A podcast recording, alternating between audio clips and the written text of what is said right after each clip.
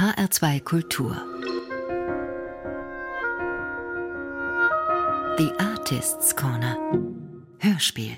Liebe Hörerinnen und Hörer, mein Name ist Leonhard Koppelmann und ich begrüße Sie herzlich zu einer neuen Sendung in unserer Reihe The Artists' Corner Hörspiel. Heute möchte ich Ihnen ein neues Stück des Frankfurter Autoren und Musikers Albrecht Kunze vorstellen, Die dunkle Seite des Mundes. In seinen Hörstücken beschäftigt sich Kunze mit, Zitat, verschiedenen Erscheinungsformen von Krisen und Konflikten und stellt dabei sein jeweiliges Personal in unübersichtliche bis unerklärliche und stets bedrohliche Situationen. Situationen, die es erfordern, innezuhalten und das Geschehen zu besehen und wenn möglich zu verstehen, will man lebend aus der Sache rauskommen. So der Autor über sein eigenes Werk. Und weiter: Ganz offensichtlich geht es in Die dunkle Seite des Mundes um eine Unzuverlässigkeit, ja potenzielle Feindseligkeit des eigenen Körpers. Ebenso wichtig ist für mich aber, dass es ganz grundlegend um ein Nichtverstehen geht, auf das die Stimmen mit dem Versuch, verstehen zu wollen, reagieren. Wie auch in vielen anderen meiner Stücke gibt es hier ein Nachdenken über Begrenzungen und Grenzen, über die Begrenztheit von Begrenzungen und Grenzen. In meinen Stücken denke ich über Wahrnehmung nach, oft auch dahingehend, dass ein Zusammenhang zwischen Wahrnehmung und Betrachtung bzw. Nachdenken hergestellt wird, also dass die Bedingungen zur Wahrnehmung, die Möglichkeit, Beschränktheit, Eingeschränktheit, Unmöglichkeit, Auswirkungen darauf hat, ob und wie man etwas betrachten und begreifen kann, erklärt Kunze. Geprägt sieht sich Albrecht Kunze von der goldenen Tat-Zeit, dem Programm des Theaters am Turm in Frankfurt vom Ende der achtziger bis Mitte der neunziger Jahre. Der Autor? Einerseits mochte ich das manische, monomanische, beharrliche, enervierende bis ermüdende von Jan Fabre aus dieser Zeit. Andererseits die Arbeiten von Jan Lauwers Need Company, besonders sein Stück Savard, das sich in einem guten Dutzend kurzer Szenen um jeweils eine Emotion aus dem Grundrepertoire des Theatralen drehte. Also um das Dramatische, das Melodramatische, das Beängstigende, das Überraschende, das Lustige und so weiter. Und das Besondere war, und das ist, was hängen geblieben ist und gewirkt hat und noch immer wirkt, wie sich Need Company jeweils dieser Emotionen bedient hat. Das war kein Nachspielen oder richtig ausspielen, kein Zitieren und kein sich darüber lustig machen. Die jeweilige Emotion war für die Zeit einer Szene in ihnen und gleichzeitig blieben sie auf Distanz dazu, so dass man sowohl davon berührt war, aber gleichzeitig an sich betrachten konnte, wie diese Berührtheit funktioniert. Und jetzt die dunkle Seite des Mundes. Hörspiel von Albrecht Kunze in der Realisation des Autoren und Musikers. Mit den Stimmen von Marie Löcker und Carolina Seibold.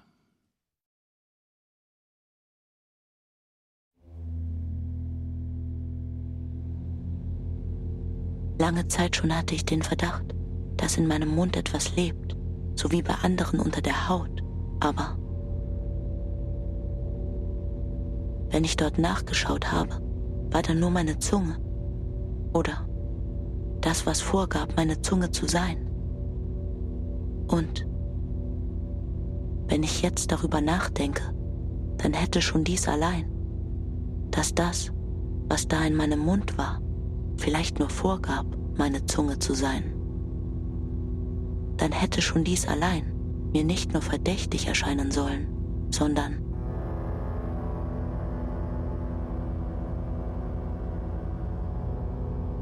hätte ich schon da durch meinen geöffneten Mund in meinen Mund hineingreifen sollen, um der Sache auf den Grund zu gehen.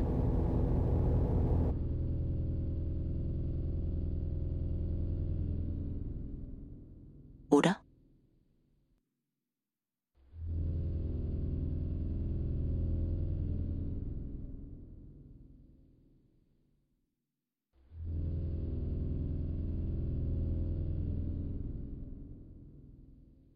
Oder? Ja, vielleicht lägen die Dinge jetzt anders. Oder ich wüsste zumindest, was hier vor sich geht. Und müsste nicht den einzigen Weg nehmen, der mir noch bleibt. Und dadurch die erste Regel der Vorsicht verletzen.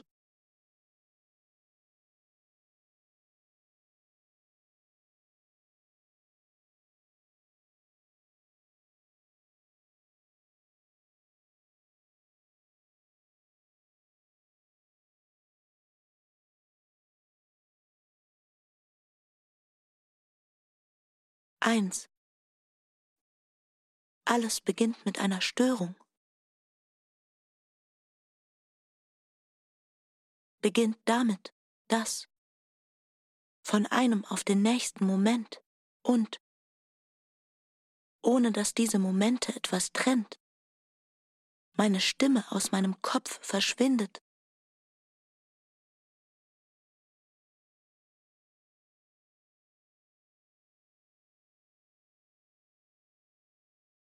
Mit einem Mal verschwindet und nicht mehr da ist, als hätte sie nie dort existiert.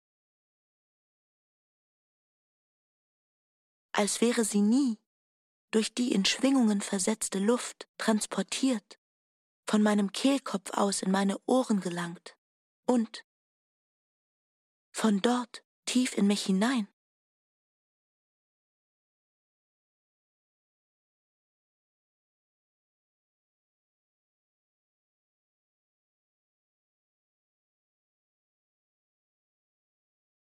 Mit einem Mal bin ich allein.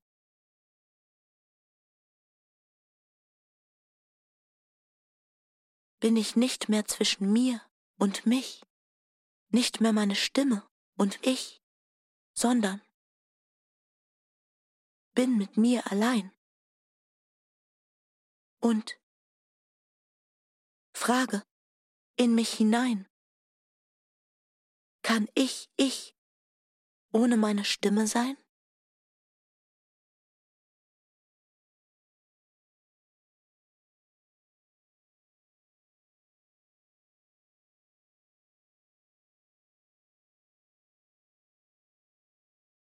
Alles beginnt mit dieser Störung, bei der meine Stimme aus meinem Kopf verschwindet. Mit einem Mal verschwindet, als hätte sie nie dort existiert.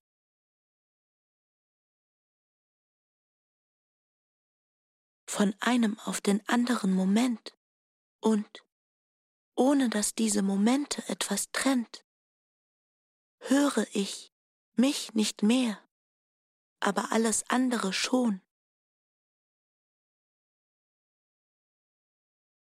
Höre ich alles andere wie bisher,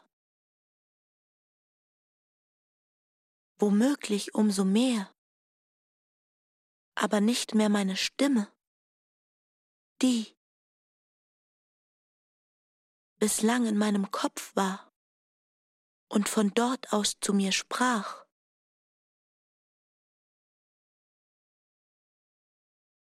Ich bewege den Mund,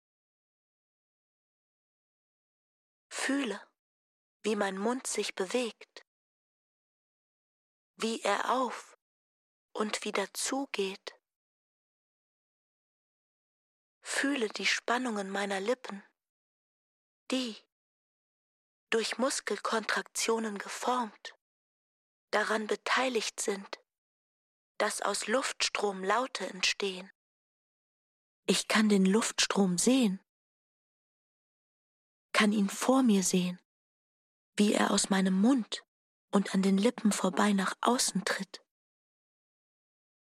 Mache im Kopf die Bewegungen der Lippen mit und erwarte als nächsten Schritt, dass meine Stimme zu mir spricht, aber, aber, das tut sie nicht, da ist nichts, kein Laut und auch keines der leisen Geräusche, die das Sprechen zuweilen begleiten. Keine Worte, die, aneinandergereiht, sich zu Sätzen weiten und mir sagen, was es zu sagen gibt. Ich schließe die Augen, um Konfusionen zu vermeiden, um die Wege der Wahrnehmungen zu beschneiden und so zu vermeiden, dass Hören und Sehen miteinander kollidieren. Schließe die Augen, damit Hören und Sehen nicht miteinander konkurrieren.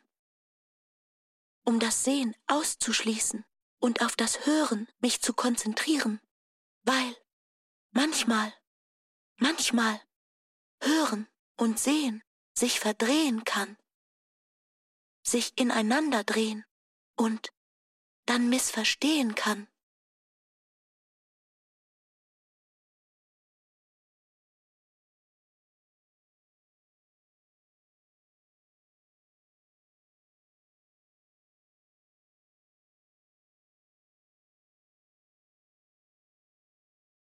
Ich habe die Augen geschlossen und höre alles andere wie bisher. Womöglich umso mehr, aber höre nicht mehr meine Stimme. Höre nicht mehr meine Stimme, die immer auch Stimme meiner Sinne war. Und in diesem und in deren Sinne bislang in meinem Kopf war. Und von dort aus zu und mit mir sprach. Ich bewege den Mund und mache im Kopf die Bewegungen mit, spüre den Luftstrom, der nach außen tritt und erwarte, im nächsten Schritt, dass meine Stimme mit mir spricht. Aber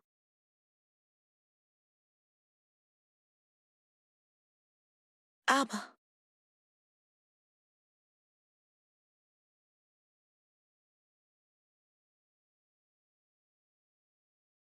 das tut sie nicht. Das tut sie nicht. Denn alles beginnt mit dieser Störung,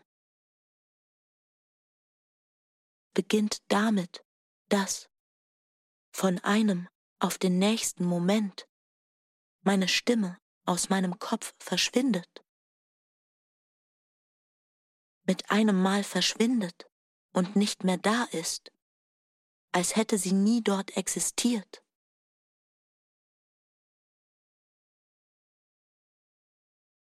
Als wäre sie nie durch die in Schwingungen versetzte Luft transportiert, von meinem Kehlkopf aus in meine Ohren gelangt und von dort tief in mich hinein, von einem auf den anderen Moment und, und, ohne dass diese Momente etwas trennt, höre ich mich nicht mehr. Höre ich alles andere wie bisher. Womöglich umso mehr, aber höre nicht mehr meine Stimme, die bislang in meinem Kopf war und von dort aus mit und zu mir sprach.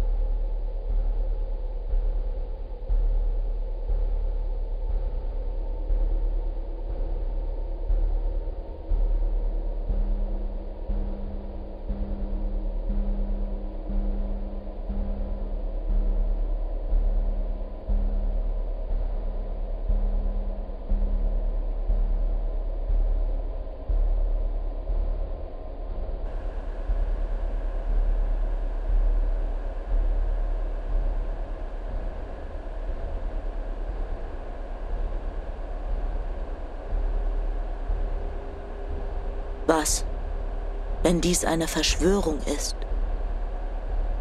Wenn das Verschwinden der Stimme, die bislang in meinem Kopf war und von dort aus mit und zu mir sprach, wenn dies Teil einer Verschwörung ist?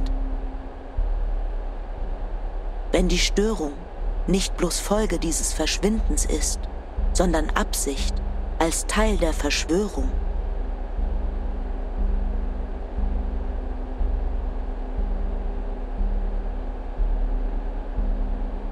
wenn auf der anderen, der dunklen Seite des Mundes, wenn in meinem Mund oder an seinem Grund oder dahinter oder darunter, wenn dort etwas vor sich geht, das sich nun gegen mich richtet. Zwei. Was ja viel zu oft vergessen wird, ist, dass der Körper überall dort, wo man keine Einsicht hat, an all den Stellen, auf die man keine direkte Sicht hat, prinzipiell verdächtig ist. Weil aufgrund dieser fehlenden Sicht oder Einsicht man nicht weiß, was dort vor sich geht und auch nicht wissen kann und dem Körper deswegen nicht zu trauen ist.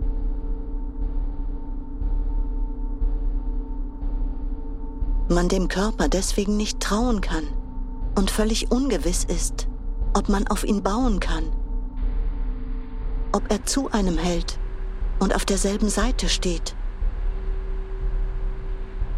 Man nicht weiß und nicht wissen kann, ob der Körper und man selbst auf derselben Seite stehen und so besehen, mit und durch diese Ungewissheit gesehen, steht der Körper auf der Liste der Verdächtigen ganz weit oben.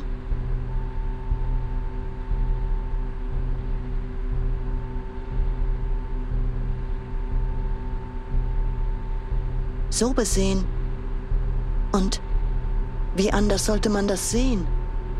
So besehen ist der Körper das Undurchsichtige schlechthin, weswegen ihm einfach nicht zu trauen ist.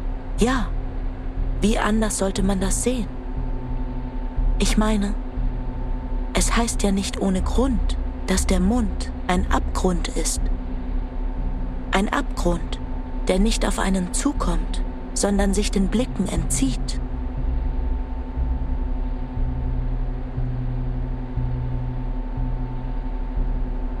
In denen man fallen kann, auch ohne dass man hinabsieht, beziehungsweise gerade weil er sich den Blicken entzieht, weil, um den Halt zu verlieren, man das Bodenlose ja nicht unbedingt sehen muss.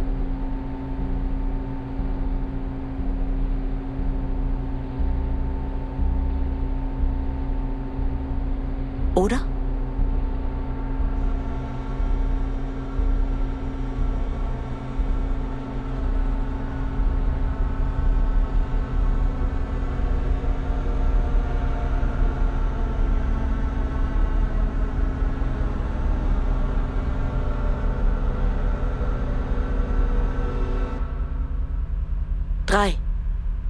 Ich beschließe, Klarheit darüber zu erlangen, was hier vor sich geht. Weil, wenn man weiß oder zu wissen glaubt, was vor sich geht, man nicht mehr im Ungewissen steht, nicht mehr gänzlich im Unbekannten sich bewegt oder dreht, sondern so etwas wie einen Boden hat, auf dem man für eine Weile stehen kann. Und ganz gleich, ob dieser irgendwann nachgibt und einbricht, weil manchmal es nicht anders geht, als sich Schritt um Schritt den Dingen zu nähern.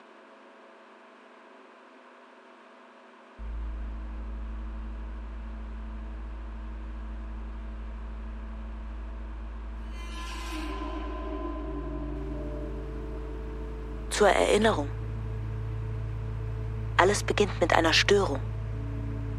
Beginnt damit, dass von einem auf den nächsten Moment und ohne dass diese Momente etwas trennt, meine Stimme aus meinem Kopf verschwindet, mit einem Mal verschwindet und nicht mehr da ist, als hätte sie nie dort existiert, als wäre sie nie durch die in Schwingungen versetzte Luft transportiert, von meinem Kehlkopf aus in meine Ohren gelangt und von dort tief in mich hinein.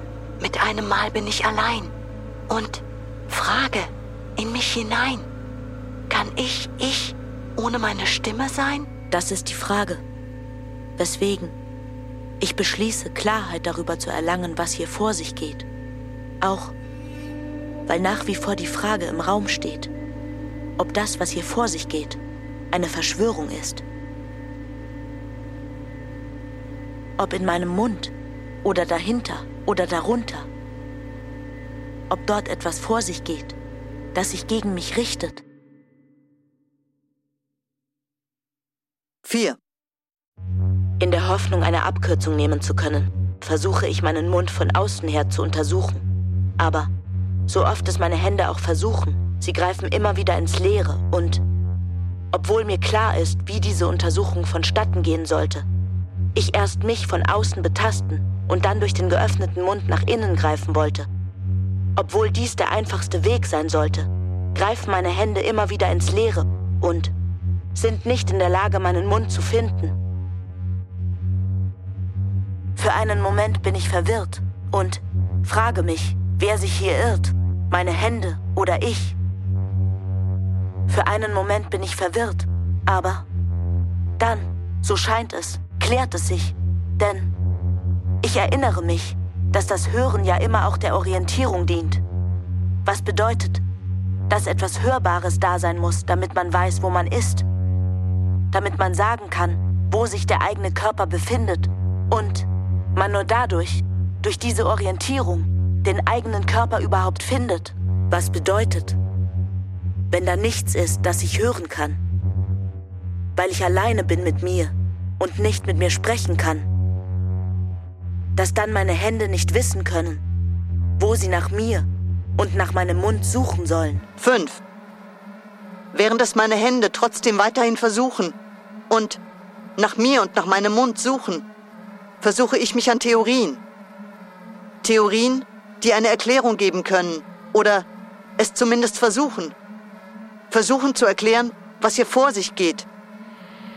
Theorie eins besagt, dass mein Mund verschwunden ist und dass der Grund ist, warum er noch immer nicht gefunden worden ist und warum stattdessen meine Hände sich weiterhin auf eigenartigen Kreisbahnen um mich herum bewegen. Es ist richtig, dass das Verhältnis zu meinem Mund immer angespannt gewesen war, von Widersprüchen, Vorwürfen und gegenseitigen Anschuldigungen bestimmt gewesen war. Ich meinen Mund in Verdacht hatte, mir den Zugang zu meiner Stimme zu verwehren, zumindest aber zu erschweren, während mein Mund glaubte, er werde von mir kontrolliert, indem ich Einfluss darauf nehme, was seine Lippen passiert. Aber kann dies Grund genug sein? Für meinen Mund Grund genug sein, sich von mir zu lösen? Wo wir einander doch benötigen und bedingen und, neben anderen Dingen, diese Ablösung zwangsläufig auch blutig und überaus schmerzhaft wäre. Theorie zwei dagegen sagt, dass mein Mund sich nicht mehr öffnen lässt. Vielleicht, weil der dafür notwendige Muskel ihn im Stich lässt. Oder weil auch hier Gewalt mit im Spiel ist, die aber auch hier viel zu viel, viel zu gewaltig ist, als dass es unbemerkt von mir hätte passieren können. Ich meine, kann es wirklich sein, dass jemand mir den Mund verklebt oder vernäht, ohne dass ich dies bemerke?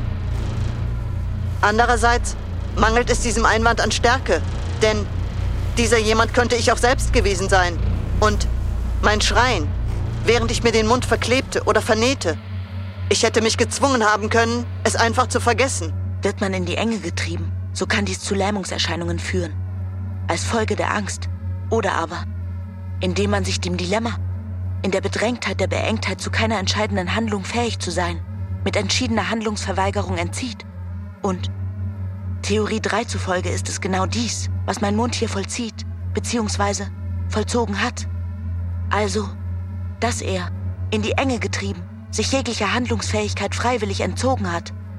Wobei unklar ist, wer oder was meinen Mund dazu hätte bringen können, sich derart bedrängt und beengt zu fühlen.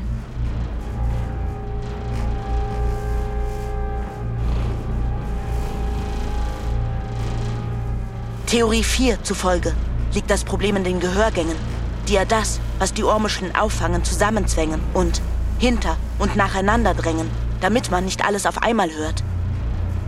Theorie vier vermutet, dass sich hier etwas querstellt, womöglich absichtsvoll querstellt und dadurch blockiert und dass das Blockierte sich dann immer weiter zusammendrückt und es dadurch passiert, dass alles hier feststeckt und es für das Hörbare kein Weiterkommen mehr gibt. Theorie fünf schließlich besagt, dass dies eine Verschwörung ist, dass die Störung, mit der alles beginnt, dass diese Störung Teil einer Verschwörung ist und das auf der anderen, der dunklen Seite des Mundes, das in meinem Mund oder an seinem Grund oder dahinter oder darunter, dass dort etwas vor sich geht, das sich gegen mich richtet. Zur Erinnerung. Alles beginnt damit, dass meine Stimme aus meinem Kopf verschwindet. Mit einem Mal verschwindet, als hätte sie nie dort existiert. Beginnt damit, dass von einem auf den nächsten Moment und ohne dass diese Momente etwas trennt, die Stimme verschwindet, die bislang in meinem Kopf war und von dort aus mit und zu mir sprach. Mit einem Mal bin ich allein. Bin ich nicht mehr zwischen mir und mich, nicht mehr meine Stimme und ich, sondern bin mit mir allein und frage, frage in mich hinein. Kann ich ich ohne meine Stimme sein?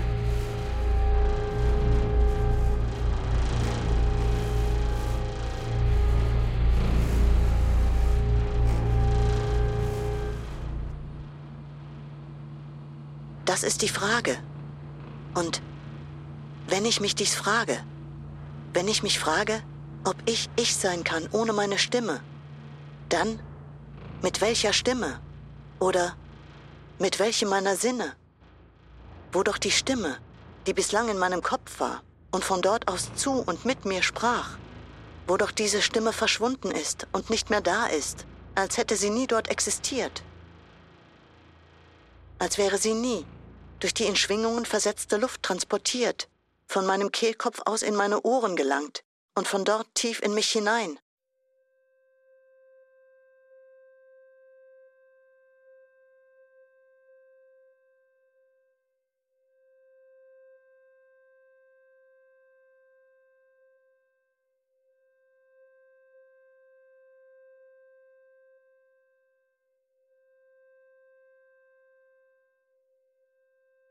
Lange Zeit schon hatte ich den Verdacht, dass in meinem Mund etwas lebt, so wie bei anderen unter der Haut. Aber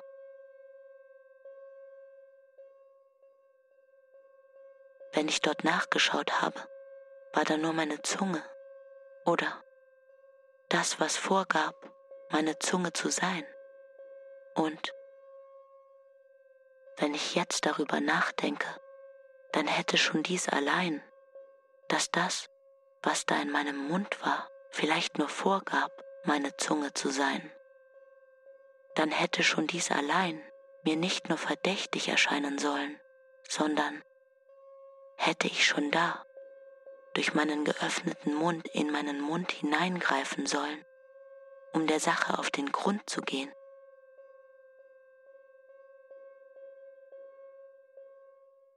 Oder?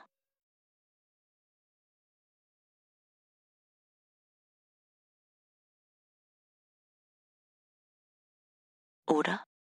Ja. Vielleicht liegen die Dinge jetzt anders. Oder ich wüsste zumindest, was hier vor sich geht. Und müsste nicht den einzigen Weg nehmen, der mir noch bleibt. Und dadurch die erste Regel der Vorsicht verletzen.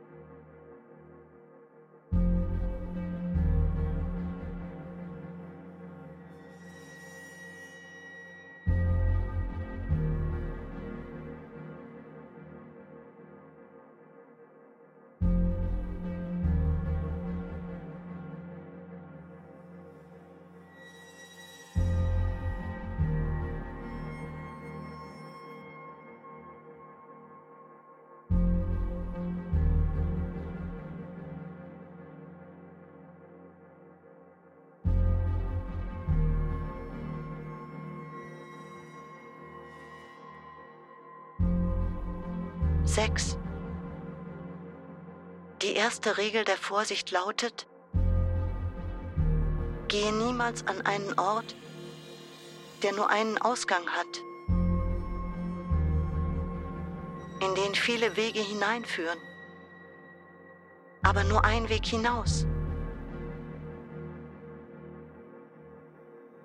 Einen solchen Ort lässt man aus und umgeht ihn.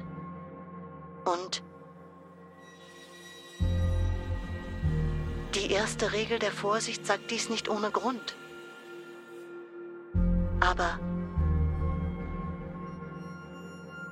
jetzt, wo es keinen Zugang mehr durch den geöffneten Mund gibt,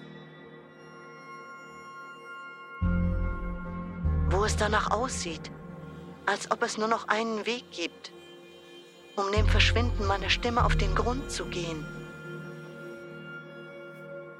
Jetzt, wo nur noch der Weg über die Ohren von außen nach innen führt, sieht es danach aus, als ob ich entgegen dieser Regel mich bewegen muss,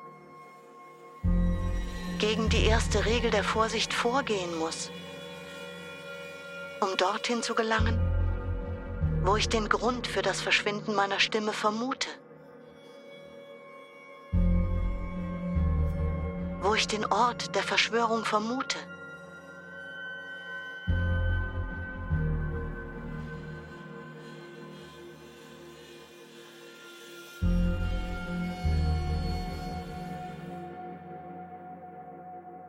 Also mache ich mich auf, auf die andere, die dunkle Seite des Mundes,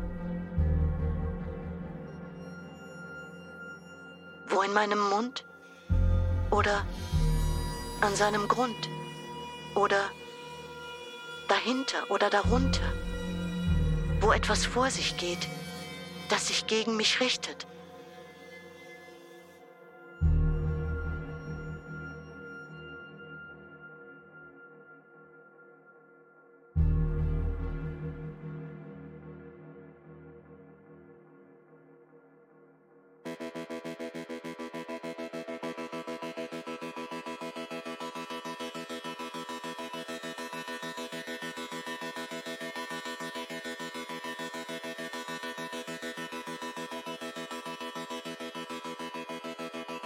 Sieben. So hört es sich an, als ich vor meinem Gang nach innen noch einmal innehalte. Als ich mich sammle und erst nichts denke und dann meine Gedanken auf das Kommende lenke. Acht. Ich richte alle meine Gedanken nach innen, fokussiere mich auf das Ziel in mir drinnen und klappe, wende, stülpe mich am Außenohr nach innen, sodass, was vorher draußen war, jetzt in mir drinnen ist, beziehungsweise wo ich gerade noch außen war, bin ich jetzt innen, innerhalb von mir selbst und bemerke als erstes die Beengtheit im Gehörgang und beginne dann, mich in mich hineinzupressen, in der Hoffnung, dass sich dieser Gang irgendwann weiten wird und ich gleiten, auf jeden Fall, das Vorankommen einfacher wird und als ich es um die erste Biegung des Gehörganges herum geschafft habe, wird es allmählich dunkel. Neun.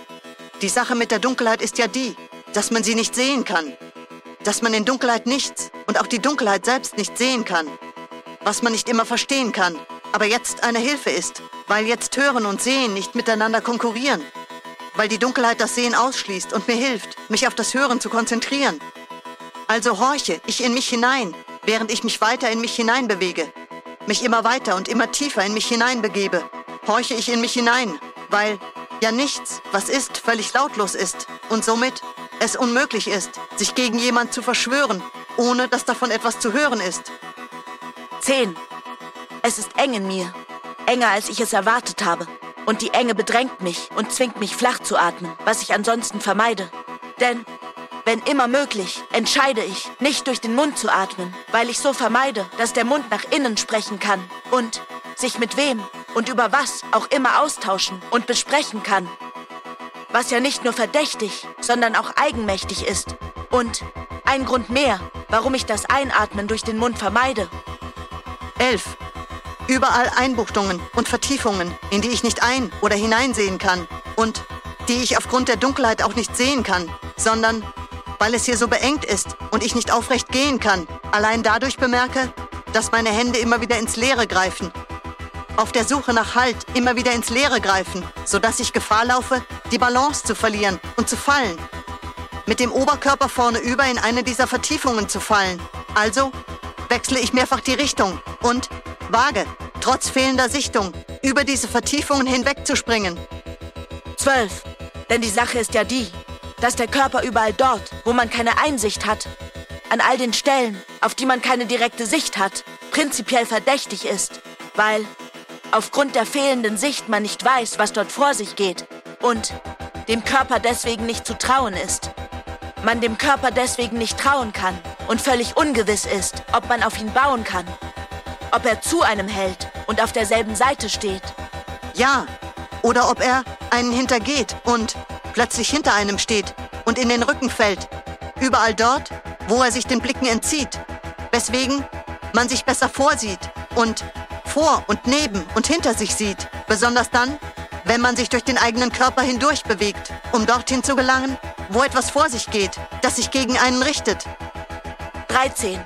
An dieser Stelle setze ich an zu einem neuen Sprung und versuche, mit Schwung und mit einer Drehung schneller voranzukommen, indem ich einige Wendungen überspringe. Ich drehe mich und versetze mich in Schwung, setze an zu einem Sprung, aber steige nur in die Höhe und lande genau dort, wo ich losgesprungen bin. Aber komme auf mit solchem Schwung, dass der Boden nachgibt und dann einbricht und ich durch ihn hindurchbreche.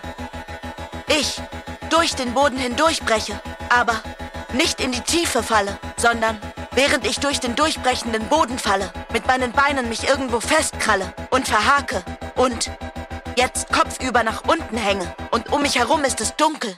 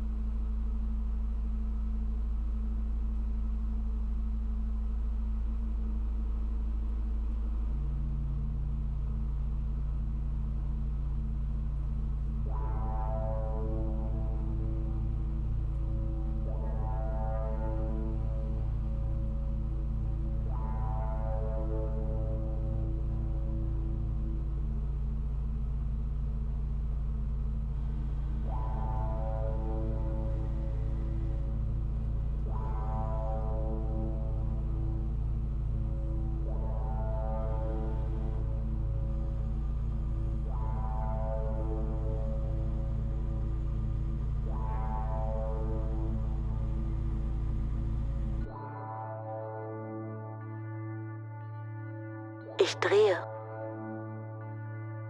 so gut es geht, meinen Kopf herum.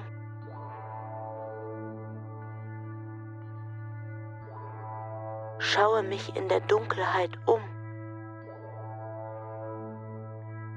Und diese Dunkelheit scheint nicht völlig schwarz, sondern dunkelrot zu sein.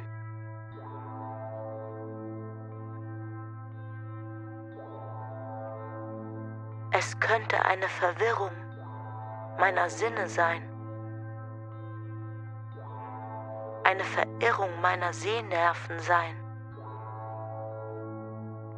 oder eine Folge davon oder eine Folge davon, dass mir das Blut allmählich in den Kopf läuft. Mir erst in den Mund und von dort in den Augenhintergrund läuft und sich wie ein Filter über meine Netzhaut legt.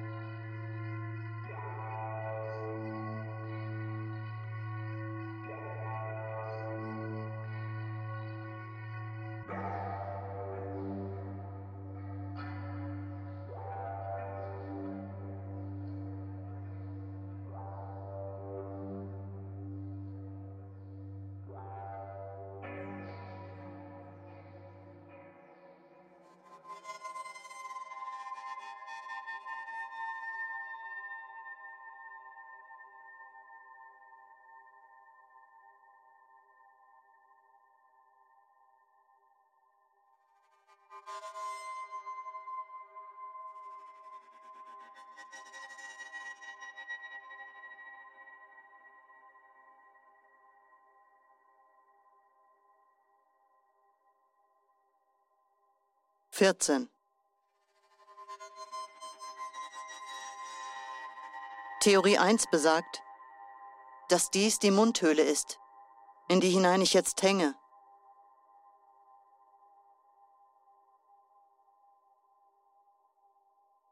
In die ich jetzt kopfüber und der Länge nach, nach unten hänge. Was bedeutet, dass ich beinahe dort angekommen bin, wohin ich wollte, auch wenn in gewisser Weise verkehrt herum.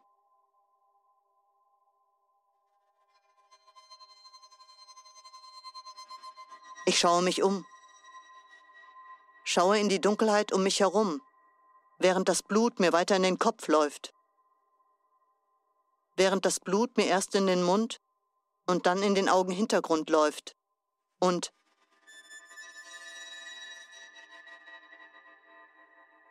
dann durch die kleinen Öffnungen am jeweils inneren Rand der Augen austritt und mir über die Stirn läuft und von dort hinabfällt. In kleinen und größeren Tropfen hinabfällt. Und es dauert jeweils, bis ich die Tropfen unter mir aufkommen höre.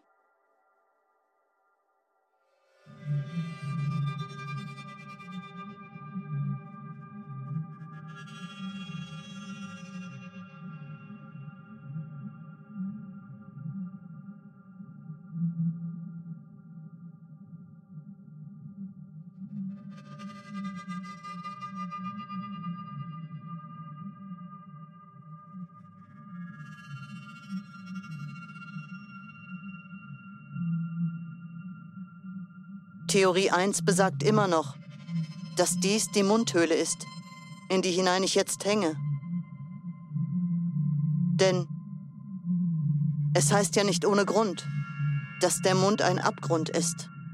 Ein Abgrund, der nicht auf einen zukommt, sondern sich den Blicken entzieht, in den man fallen kann, auch ohne dass man hinabsieht oder ohne dass man hinabsehen kann. Gerade weil er sich den Blicken entzieht. fünfzehn.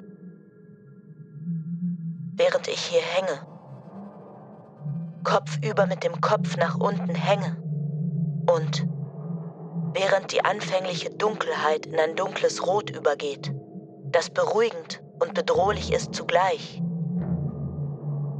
Während ich hier hänge, mit dem Kopf nach unten in die Mundhöhle hinein hänge, und nach unten sehe. Währenddessen wird mir klar, dass trotz meines unfreiwilligen Stillstands ich auf eine Entscheidung mich zubewege.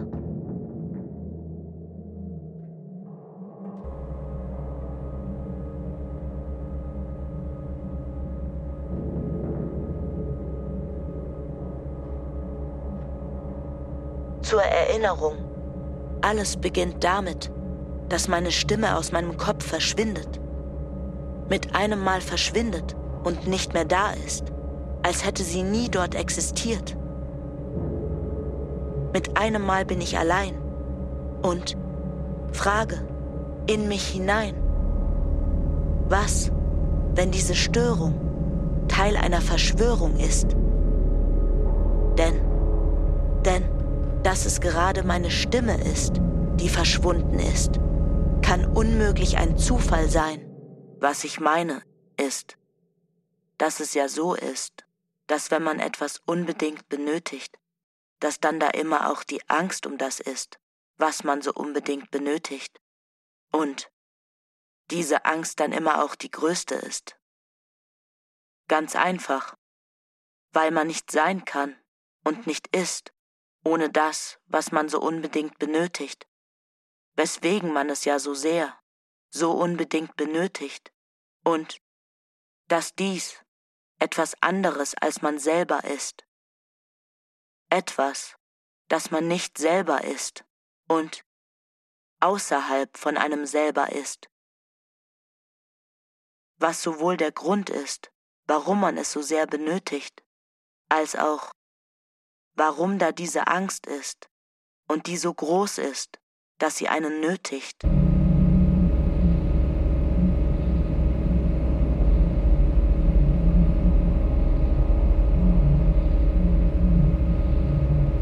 Und dass es bei mir immer meine Stimme war, die ich so unbedingt benötigte, die zunächst nicht meine war und nicht in mir war, die etwas Fremdes war, bis ich bemerkte, dass, wenn sie da war, dass dann da immer auch ein Halt war, weil dann da eine Verbindung war zwischen mir und mich und ich dann wusste, wo ich mich selber finde und wo ich mich befinde.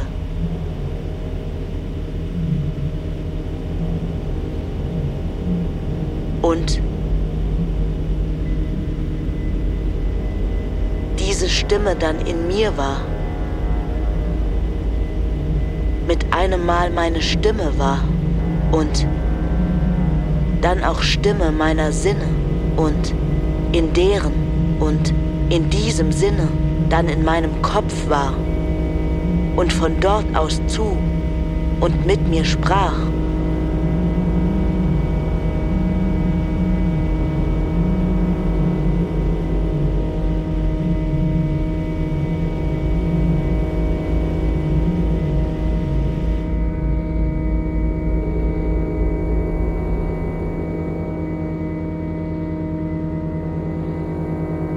Aber sobald diese Stimme in meinem Kopf war und meine Stimme war, war im selben Moment auch diese Angst da. Denn wenn man etwas unbedingt benötigt, dann ist da immer auch die Angst um das, was man so unbedingt benötigt. Eine Angst so groß, dass sie einen nötigt, denn diese Angst wird irgendwann so mächtig, wird irgendwann so eigenmächtig, bis sie alles verdächtigt und dann auch das verdächtigt, was sie eigentlich beschützen will.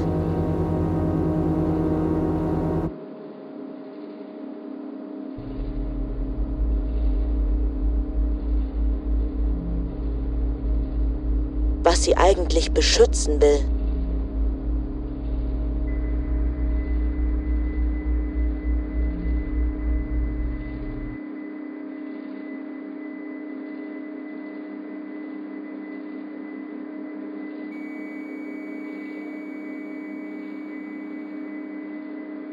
sechzehn. Die Angst kommt in Schüben. Erst spreche ich leiser, damit meine Stimme sich nicht von mir entfernen kann. Dann bedecke ich den Mund mit einer Hand, halte mit dieser Hand aber zunächst Abstand, sodass Raum bleibt für die Bewegungen meiner Lippen. Fragen tauchen auf und befragen mich. Wann will ich etwas sagen, wann nicht und was sage ich? Wenn ich spreche, bin ich es, die da spricht. Und wenn nicht, warum sehe ich nicht, wer spricht? Ich schaue auf meinen Mund und schaue in meinen Mund hinein, und je weiter mein Blick hinein will, umso weniger ist zu sehen, und ich beginne, dies als Widerstand zu verstehen, zumal noch weiter und noch tiefer in den Mund hinein gar nichts mehr zu sehen ist, weil es da völlig dunkel ist, sodass ich nicht sagen kann, was dort vor sich geht. Ich fühle, wie in meinem Mund sich etwas bewegt, frage mich, ob da etwas lebt, und greife durch meinen geöffneten Mund in meinen Mund hinein, aber als meine Hand ein Stück weit in meinem Mund ist, schneiden meine Zähne in die Haut des Handrückens hinein, tief genug, um kein Zufall zu sein, und mit einem Ruck ziehe ich die Hand zurück, wobei ein Stück Haut an den Zähnen hängen bleibt. Es ist richtig, dass das Verhältnis zu meinem Mund immer angespannt gewesen ist, von Widersprüchen, Vorwürfen und gegenseitigen Anschuldigungen bestimmt gewesen ist. Ich seit langem den Verdacht hatte, mein Mund wolle mir den Zugang zu meiner Stimme verwehren, aber jetzt erkenne ich, dass es weit schlimmer ist und dass es notwendig ist, mich zu wehren. Denn mir wird klar, dass mein Mund meine Stimme für sich allein haben will, mich um jeden Preis von ihr fernhalten will, damit er sie nicht mit mir teilen muss, was ich verhindern muss. Also presse ich, so fest es geht, eine Hand auf meinen Mund und spreche allein vom Kopf aus in mich hinein. Unterbreche, um ganz sicher zu sein, alle Wege, die Schall durch meinen Körper nehmen kann. Alle Wege, auf denen meine Stimme durch mich gehen kann. Unterbreche den Weg, den meine Stimme durch meine Wangenknochen gehen kann. Und blockiere die Stimmbänder, weil ich noch immer etwas verstehen kann. Und spreche nur noch vom Kopf aus in mich hinein. Und bin dann mit mir und meiner Stimme allein. Und da ist niemand mehr, der sie mir nehmen kann.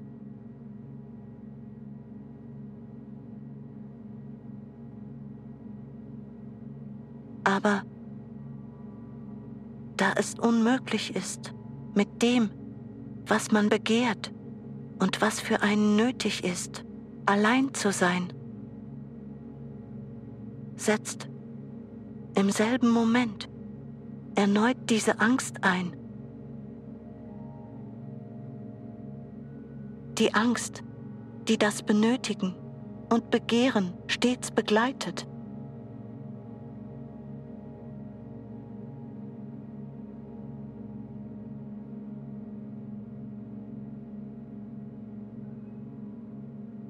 Ich frage mich, wird meine Stimme für immer bei mir sein? Will sie wirklich meine sein? Ich meine, was, wenn nicht? Kann ich denn ich ohne meine Stimme sein? Was, wenn es besser ist, allein und nur für mich zu sein? Damit ich ich sein kann, auch dann, wenn meine Stimme nicht meine Stimme sein will.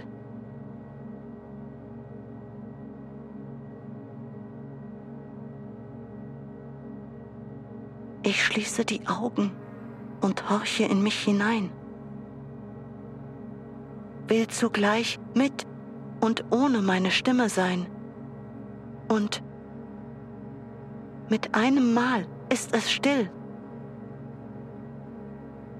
Vielleicht, vielleicht, weil ich beides auf einmal will, ist es mit einem Mal völlig still, weil meine Stimme glaubt, dass ich sie nicht mehr will, sie nicht mehr hier, bei mir, nicht mehr mit mir sein will, sondern jetzt am Grund von meinem Mund verborgen, mit meinem Mund verbunden ist und dort mit ihm sich gegen mich verbündet.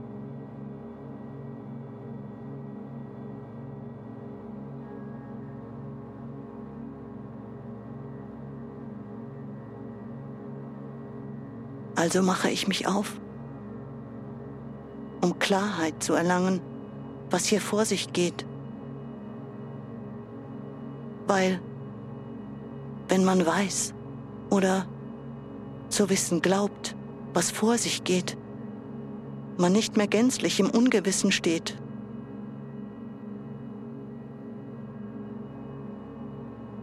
Mache mich auf, dorthin, wo ich den Ort der Verschwörung vermute. Steige über die Ohren in mich ein, presse durch die Gehörgänge mich immer tiefer in mich hinein, überspringe ein paar Wendungen und breche dabei plötzlich ein.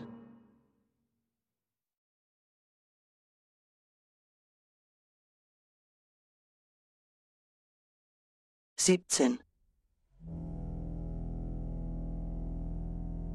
Während ich hier hänge, kopfüber, mit dem Kopf nach unten in die Mundhöhle hineinhänge und hinabsehe, dorthin, wo der Grund sich den Blicken entzieht. Während ich hier, kopfüber, mit dem Kopf nach unten hänge, wird mir klar, dass trotz meines unfreiwilligen Stillstands ich auf eine Entscheidung mich zubewege. Und sei es nur, weil mir das Blut weiterhin in den Kopf läuft. Mir erst in den Mund und von dort in den Augenhintergrund läuft und dann durch die kleinen Öffnungen am jeweils inneren Rand der Augen austritt und dieser stetige Blutverlust irgendwann Auswirkungen haben wird.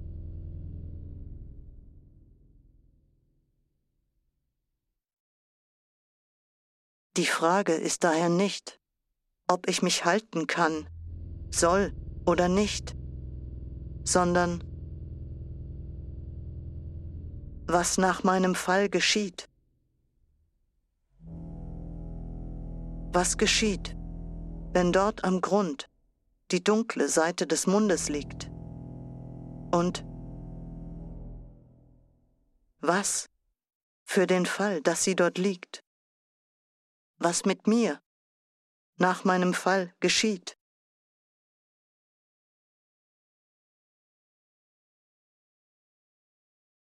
Die dunkle Seite des Mundes von Albrecht Kunze mit Marie Löcker und Carolina Seibold. Wortaufnahmen Lukas Unholz, S R F Basel. Realisation und Musik der Autor. Sie hörten eine Autorenproduktion im Auftrag des Hessischen Rundfunks zweitausendeinundzwanzig. Redaktion Leonhard Koppelmann. Diese Sendung und viele weitere Produktionen aus unserem Programm können Sie wie gewohnt auf h r zwei punkt d e und in der A R D Audiothek hören.